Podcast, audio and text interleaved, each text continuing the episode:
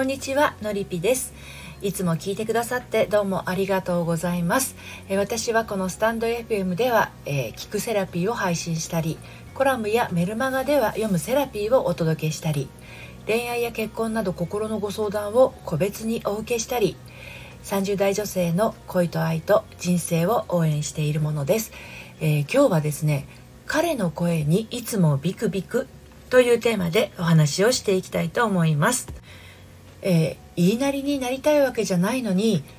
彼の言動に一喜一憂したり彼の一言に深く傷ついたり気づけば彼の言葉にびくついている自分がいる次は何を言われるんだろう今度は大丈夫かななんてね、えー、彼の反応に心が過敏になってしまっているあなたへのメッセージになります。はい、えーと、今日のメッセージはですね、えー、私の公式サイトのコラムでも綴っています。読んでみたいなというあなたは概要欄のリンクから読んでみてください。はい。まああの心がねとっても敏感なあなただから彼の声に反応してしまうことってあるんですよね。まあ、それがたとえあなたへの褒め言葉だったり愛の思いだったとしてもですねあの言葉そのものの重みっていうよりも声のトーンとか大きさにあなたの心がビクビクしてしまいます。もちろん言葉そのものにもちょっと敏感で良い言葉を悪い言葉に変換してしまったりある言葉にとらわれて重要な意味を取りこぼしてしまったり。するとどうなるかっていうとあなた自身は閉じたハートの中で当然まあモヤモヤしますし相手も伝わらない気持ちにイライラし始めますその結果ですね最初にあなたが望んだ通りのビクビクした状態が訪れてしまうと。はいということで今日もまた3つに分けてお話をしていきます。1つ目が彼の一言にびくついてしまうわけ2つ目が、えー、ビクビクしたお付き合いがもたらすものそして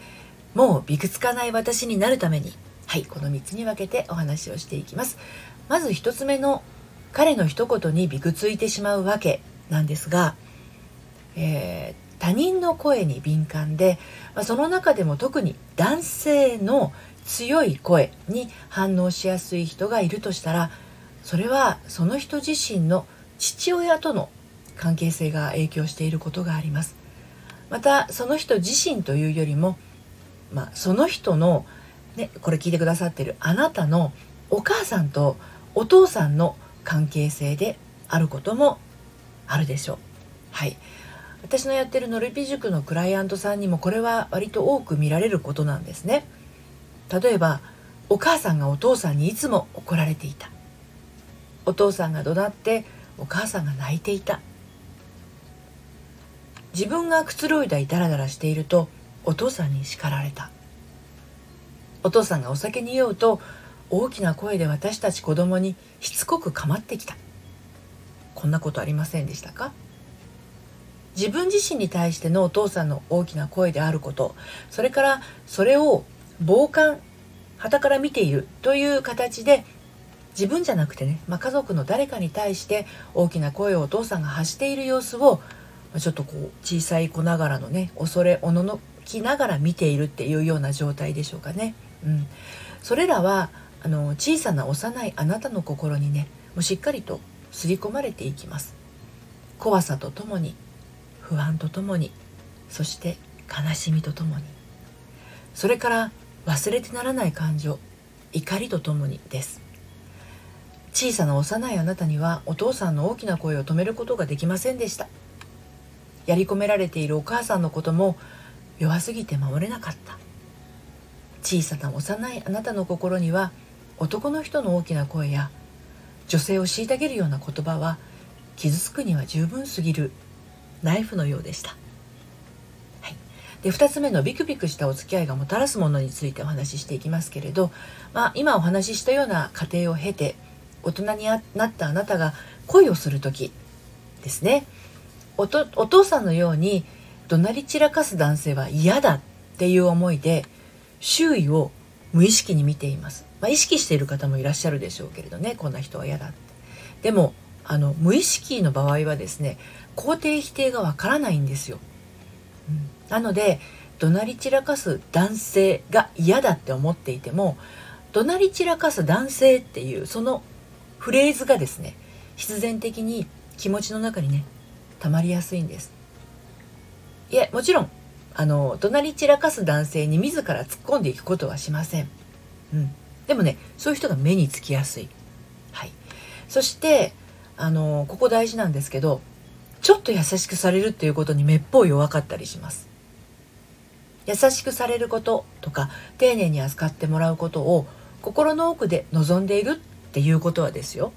あの自分自身が自分を優しくしてあげていない。自分自身を丁寧に扱っていない人が持ってしまいがちな望みなんですね。だからこの人は優しいと感じたら多少暴言を吐かれても本当は優しいんだからとか真の彼は優しい人だからと自分をねなだめて現実から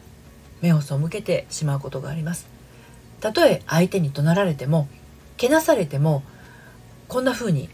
感じてしまいます。でこんな風にっていうのは例えば本当はいい人なんだから、ね、至ら至らない私がダメだから。これは彼が自分を愛している証拠なんだ、はい、愛情を無条件に注ぐ両親であるはずのあの父親から得た思いはねたとえ幼少期に怒鳴り声にビクビクしていたとしても時折こう抱っこして抱き上げてもらったり頭を撫でてもらったりすることで時に帳消しとなっていることがあります。お父さんが厳しく接するのは愛なんだ。となるのは私を正しい道に進ませてくれるためなんだ。っていうふうに愛情の証として捉えてきたんですね。だから彼の声に必要以上に敏感になってしまうんです。なぜかというと両親のように愛を感じる相手だから。これは彼の愛の証なんだ。ビクビクすることでこうむしろ安心を得ているんですね、うん、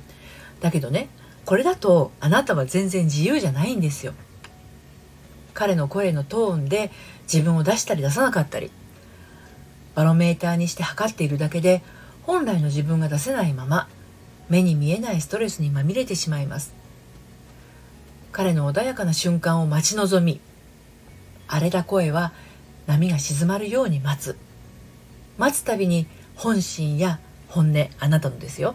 うん、本心や本音は心の奥にしまわれて本来のあなたが彼の前から失われていきます。本来のあなたが彼に見えていないわけですから彼が愛しているのもまた本来のあなたではないことにそろそろ気づいても良いのではないでしょうか、最後にもうびくつかない私になるために、はい、伝えていきたいと思うんですけれど彼の前で彼の声にビクビクしない自分になること